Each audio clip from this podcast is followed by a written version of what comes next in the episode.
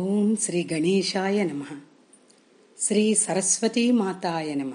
ఓం శ్రీ గురుభ్యో నమ.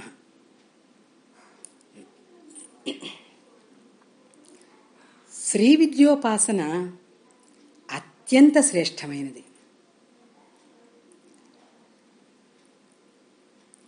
అవిద్యను అంతం చేసేదే శ్రీ విద్య. అవిద్య అంటే అజ్ఞానంతో కూడినటువంటి అంధకారం. అంధకారం అంటే చీకటి. చీకట్లో మనకేమీ కనపడవు కదా. ఒక దీపం పెడితే చక్కగా ఆ వెలుగులో అన్నీ చూడగలుగుతాం. అదే శ్రీ విద్య. ఆ అంధకారాన్ని పారద్రోలి జ్ఞానజ్యోతిని వెలిగించేది శ్రీ విద్య. ఈ శ్రీ విద్యను హయగ్రీవ స్వామి ఇక్కడ ఒక చిన్న విషయం చెప్పుకోవాలి. హయగ్రీవులు ముగ్గురున్నారు. విష్ణుమూర్తి యొక్క అవతారమైన హయగ్రీవుడు హయగ్రీవుడు అనేటువంటి రాక్షసుడు ఈ హయగ్రీవ స్వామి అమ్మవారి ఆరాధకులు ఈయన. ఈ శ్రీ విద్యను ఈ హయగ్రీవ స్వామి అమ్మ యొక్క అనుజ్ఞ పొంది అగస్త్య మహామునికి ఉపదేశించారు. అగస్త్యముని ఈ శ్రీ విద్యను తన భార్య అయిన లోపాముద్రకు ఉపదేశించారు. అందువలన అగస్త్య మహాముని లోపాముద్రాదేవికి గురువయ్యారు. అయితే శ్రీ విద్యని అందులోని రహస్యాలను అంతర్గతంగా ఉన్న వాటన్నిటినీ కూడా ఆకలింపు చేసుకొని లోపాముద్రాదేవి అగస్త్యుల వారికి బోధించిందిట. అంటే అగస్త్యుల వారు అమ్మవారికి లోపాముద్రాదేవికి శిష్యుడయ్యారన్నమాట ఇక్కడ. ఎంత అదృష్టమో కదా భార్యాభర్తలు ఇరువురు కూడా ఒకరికొకరు గురువులే ఒకరికొకరు శిష్యులే. ఈ లోపాముద్రాదేవి గురించి ఇక్కడ కొంచెం తెలుసుకోవటం మనకి అదృష్టమైన విషయమే.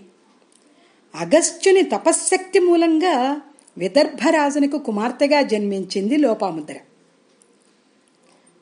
అగస్త్యుడేమో ఆమెని వివాహం ఆడాలి అని అనుకున్నారు. ఆ మాట రాజుకు చెప్పారు కూడా. అప్పుడు విదర్భరాజుకి సంకట స్థితి ఏర్పడింది. ఈడు జోడు ఏమాత్రం లేని ఈ పెళ్ళి ఎలా జరిపించాలి? కాదంటే ఆ తపస్వి వృద్ధుడు ఆయన కోపం వచ్చి శపిస్తే ఏం చేయాలి? అని తనలో తానే మదనపడుతూ మదనపడుతూ మదనపడుతూ ఈ విషయాన్ని తన కూతురేని లోపాముద్ర దగ్గర చెప్పారట. అప్పుడు ఆమె తాను అగస్త్యుని కోసమే పుట్టానని ఆయన్నే వివాహం ఆడతానని చెప్పింది. సరేనని ఆ రాజు వివాహం చేశాడు. వివాహమైన తర్వాత ఆమె నారచీరలు కట్టుకొని తన భర్తతో పాటే తపోభూలకు వెళ్ళిందన్నమాట. అంత గొప్ప పతివ్రత ఆమె. అగస్త్యుడు సంతానం పొందాలి అని అనుకున్నాడు. ఆ మాటే ఆమెతో చెప్పాడు కూడా. అప్పుడు ఆమె నాథ లలితా రూపాన్ని ఉపాసించి నేను లలితాస్వరూపిణినయ్యాను మరి మీరు శివస్వరూపులైతే కానీ మనం సంతానం పొంద తగదు కదా? అని చెప్పిందిట.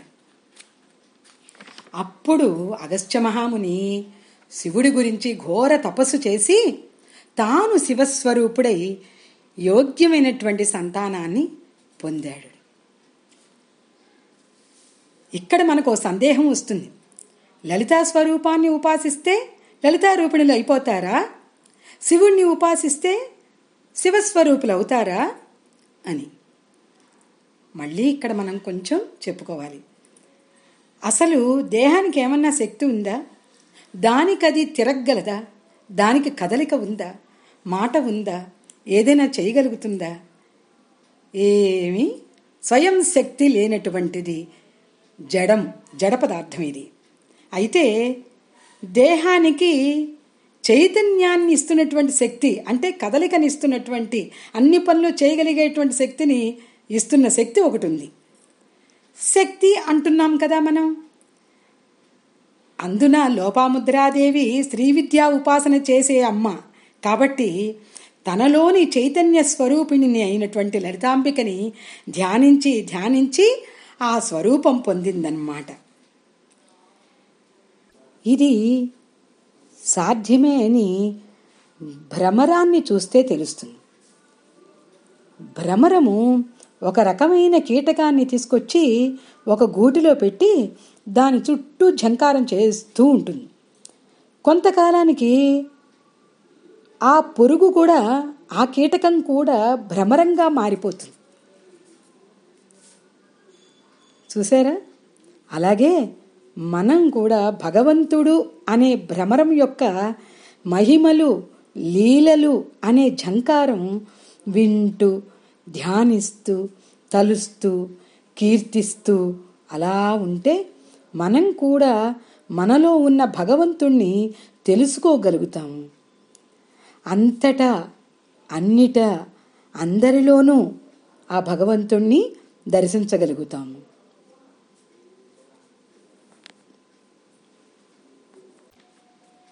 ఇక్కడ మనం మళ్ళీ రామాయణంలోకి వెడదాం. సీతారాములు వనవాస సమయంలో అగస్త్య మహాముని ఆశ్రమానికి వెళ్ళారు. అక్కడ సీతమ్మ రాముల వారితో స్వామి అగస్త్యముని లోపాముద్రలు శ్రీవిద్యా ఉపాసన చేస్తారు కదా. ఆ ఉపాసన చూడాలని చాలా కోరికగా ఉంది అందన్నమాట. అప్పుడు రాముల వారు సరే అని అనుజ్ఞని ఇచ్చారు. అలా ఇవ్వగానే అగస్త్యుని శిష్యుడు వచ్చి అగస్త్యముని శ్రీవిద్యార్చన చూడ్డానికి రమ్మన్నారు అని చెప్పారట.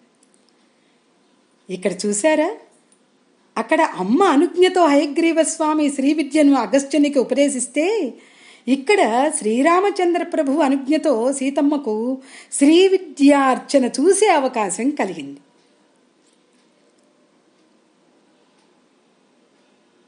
అమ్మకు స్వామికి భేదం లేదు అని చెప్పడం గురించే ఇవన్నీను.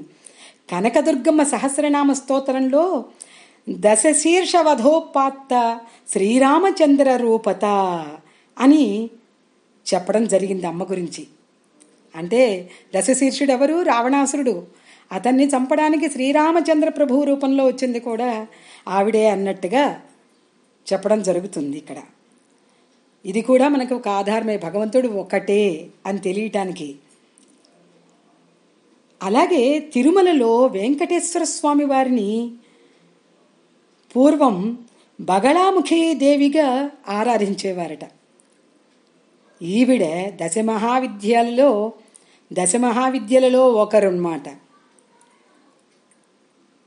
ఒకప్పుడు ఈ లలితా సహస్రనామాలను రహస్య నామాలుగా గురువు నుండి ఉపదేశం పొందితేనే కానీ ఉపాసన చేయరాదు అని చెప్పేవారు.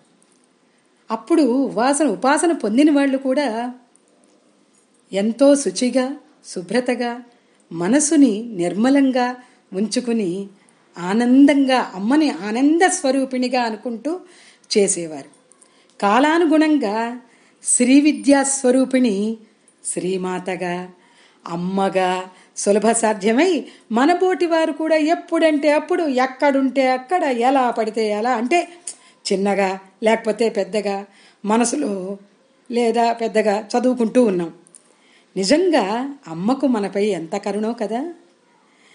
ఏ వయసు వచ్చినా సరే అమ్మకి పిల్లలు ఎప్పుడూ పిల్లలే అన్నమాట ఎలా ఉందంటే మన అవిద్యను మన్నిస్తూ తాను శ్రీ విద్యగా మనతో ఉంటూ నేనెప్పుడు మీకు అమ్మగా ఉండటానికే ఇష్టపడతాను అని మనకి చెప్పినట్టుగా లేదు? కదా? అందుకే అంత కరుణాస్వరూపిణి అయినటువంటి అమ్మని భక్తిగా ప్రేమగా భక్తి గొప్పదా ప్రేమ గొప్పదా అంటే భక్తికి పద్ధతి ఉండొచ్చు. కానీ ప్రేమకి పద్ధతి కంటే కూడా ప్రేమే ప్రేమే ప్రేమే ముఖ్యం. బాబా కూడా ప్రేమతోనే చెయ్యండి అని చెప్పారు. ఏది చేసినా అందుకే ప్రేమతో. దానిలో భక్తిని కూడా ప్రేమ ఉంటే భక్తి దానికి అదే వచ్చేస్తూ ఉంటుంది.